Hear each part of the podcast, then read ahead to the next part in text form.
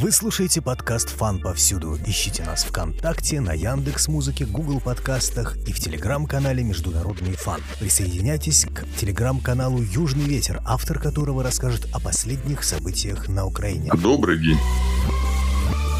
Что для украинского конфликта значила атака на Крымский мост и как она была достигнута? В первую очередь, атака на Крымский мост – это идеологический ход, который был призван подытожить наступательных действий группировок войск Украины, имевших определенный успех в течение сентября. Не секрет, что киевского руководства при поддержки западных кураторов рассчитывала достичь некого успеха на поле боя, а затем это конвертировать в внутриполитические проблемы России. После чего можно было бы начинать серьезные специальные мероприятия для того, чтобы выключить, так сказать, Россию из игры. Во всем этом прослеживается достаточно четкий сценарий. Сам подрыв на Крымском мосту естественно, повлиять на ход боевых действий серьезно не мог. У российских войск есть и сухопутный коридор для обеспечения своих группировок. Поэтому мы делаем и простой вывод, что теракт — это был удар скорее по населению России. Показать людям, что они не защищены, и уже после этого отталкиваться, проводить фирменные информационные кампании, которые уже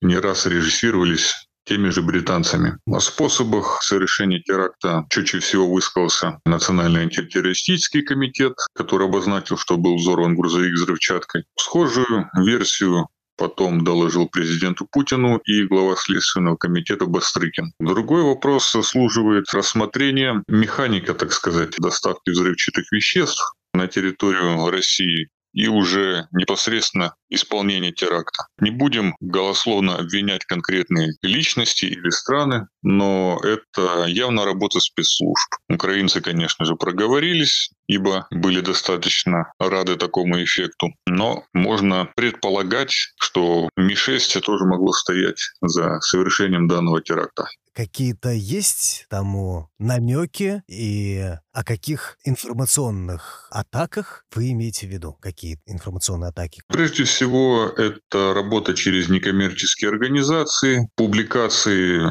антигосударственной направленности мелких оппозиционных э, якобы средств массовой информации, критика мобилизации, критика правительства. Все это старательно подсвечивалось и должно было резко срезонировать с крымским терактом. Плюс глава Следственного комитета доложил маршрут доставки взрывчатых веществ и грузовика того самого, который подорвался на мосту. Он проходил через Болгарию, дальше через территорию Грузии, Армении и уже потом непосредственно территорию России. Легко предположить, что могла быть и замешана Турция через сухопутный коридор. Британия имеет достаточно серьезный ресурс. Ми-6 имеет свою резидентуру в Турции. Это отчетливый след оставляет. СБУ Украины не имеет такого представительства за рубежом. Требовалась обязательно помощь зарубежных коллег. Собственно, такой вывод, поэтому мы и делаем. Плюс все эти сценарии так или иначе имеют много общего с теми же работой белых касок, запрещенной организации на территории Сирии. Все это призвано усилить дестабилизирующий эффект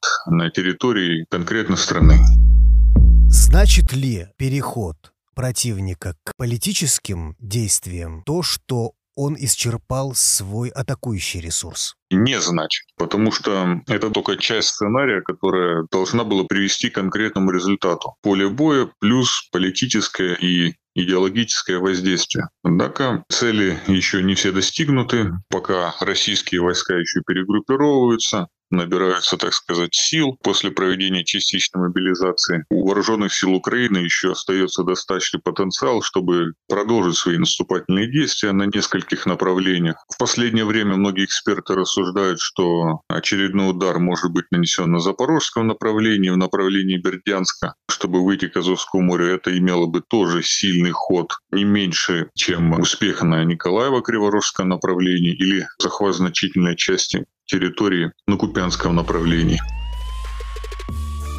К каким последствиям привела атака на Крымский мост и ожидали ли эти последствия противники? Складывается впечатление, что они этого и добивались. Жесткого ответа, чтобы еще больше заклемить Россию как террористическое государство. Особенно стараются протащить такой законопроект через Конгресс США. Это бы позволило наложить уже гораздо более серьезные экономические санкции, вторичные в том числе, и очень могло сильно ударить по российской экономике. Пока что такого эффекта санкции не оказывают, и многие жизненно важные такие компоненты, как микроэлектроника, хоть и не напрямую, но в нашу страну поступают. В этом кроется некий такой баланс игры между Москвой и Вашингтоном, который старательно пытается разрушить Великобританию.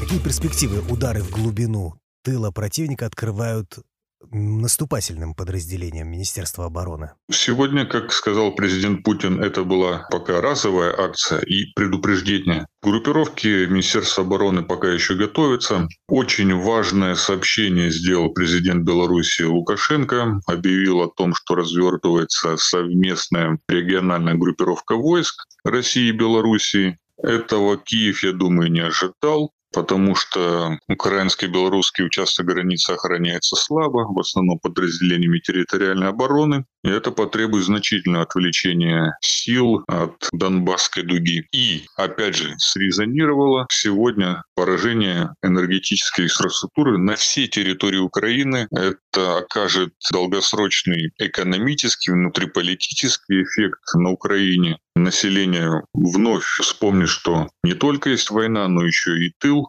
теперь под угрозой. Это может подготовить серьезную почву для российских группировок продолжить наступательные действия. Не сомневаюсь, что украинские войска сегодня, прочитав новости, достаточно деморализованы и в дальнейшем Наверняка многие из них пересмотрят перспективу продолжения боевых действий. Поэтому заложен эффект не сколько военный, сколько психологический в результате сегодняшних ударов.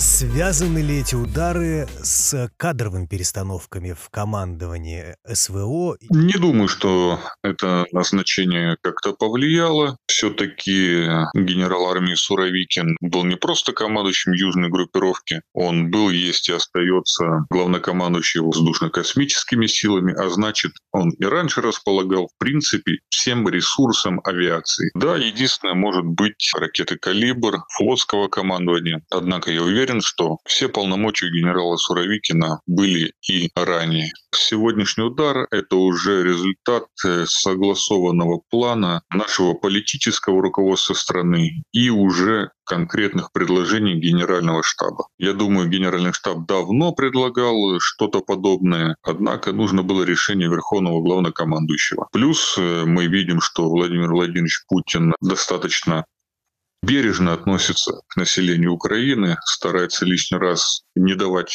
такие команды наносить удары по гражданской инфраструктуре, но ситуация с Крымским мостом, это была, конечно, красная линия, за что получили свой ответ.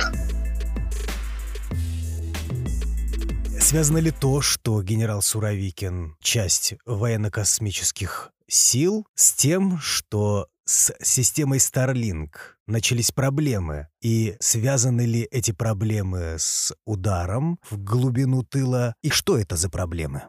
Сложно сказать, почему плохо стали работать Старлинки.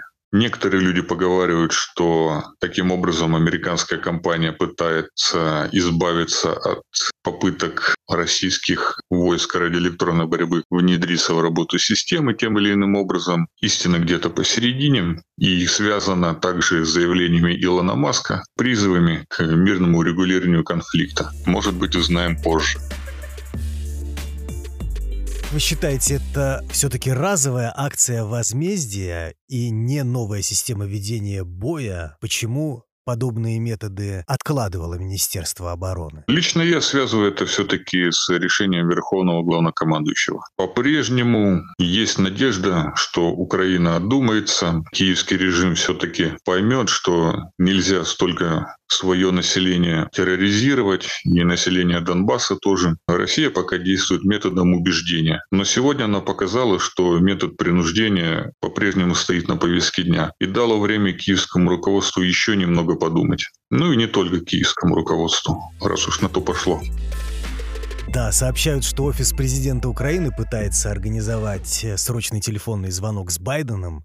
Что, по вашему мнению, будет просить Зеленский и что может получить? Зеленский может попросить только единственный оставшийся спектр вооружения, который ему еще не давали. Это оперативные тактические ракеты, Атакамс, которые могут запускаться с РСЗО «Химарс» или МЛРС, которые уже поставлены на Украине. Но ну, американское руководство четко дало понять, что не собирается пока предоставлять это вооружение. Тем более Киев показал, что может в глубине территории России осуществлять какие-то специальные мероприятия и без высокоточного оружия. Кроме того, зная особенности оружейного рынка Украины, нетрудно предположить, что что-то может уйти на черный рынок. Я думаю, американцы это прекрасно понимают. И маловероятно, что ракеты будут поставлены Украине.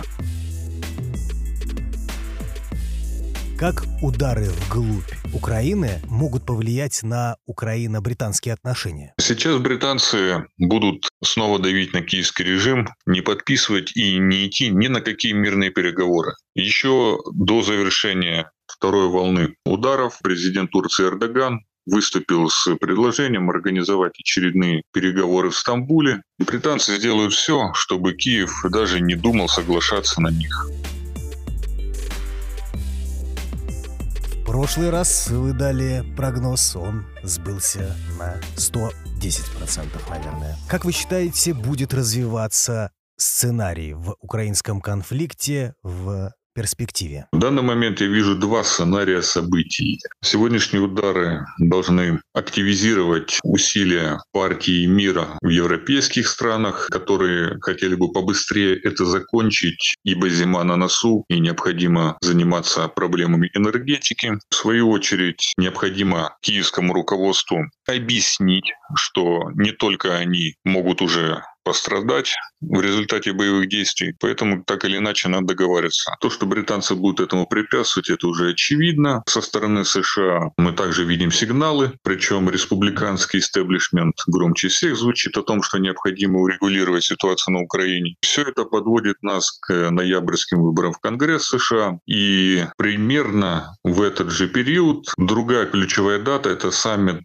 Большой Двадцатки, на который приглашены и президент России, и президент Украины, которые по неофициальным каналам подтвердили свое участие. Однако же теперь все это очень сильно зависло. Не исключено, что теракт мог быть специальным воздействием, чтобы сорвать такую встречу. В соответствии с чем можно уже выводить второй сценарий. Это продолжение боевых действий, никаких мирных переговоров. И уже увидим ключевую дату. Это конец октября когда мобилизованные пополнят кадровые части вооруженных сил Российской Федерации, и российские войска снова смогут продолжить наступательные действия. Как я уже сказал, сейчас инициатива только за один день перешла к Москве. Создана угроза для Украины на северо-западном направлении благодаря развертыванию совместной группировки с Белоруссией. Это заставляет нас с пристальным вниманием наблюдать за развитием конфликта в следующие две недели. Очень много будет зависеть от того, что произойдет. Однако пока прогноз такой, что киевскому режиму все тяжелее и тяжелее, и они сейчас выбирают варианты из плохого и худшего.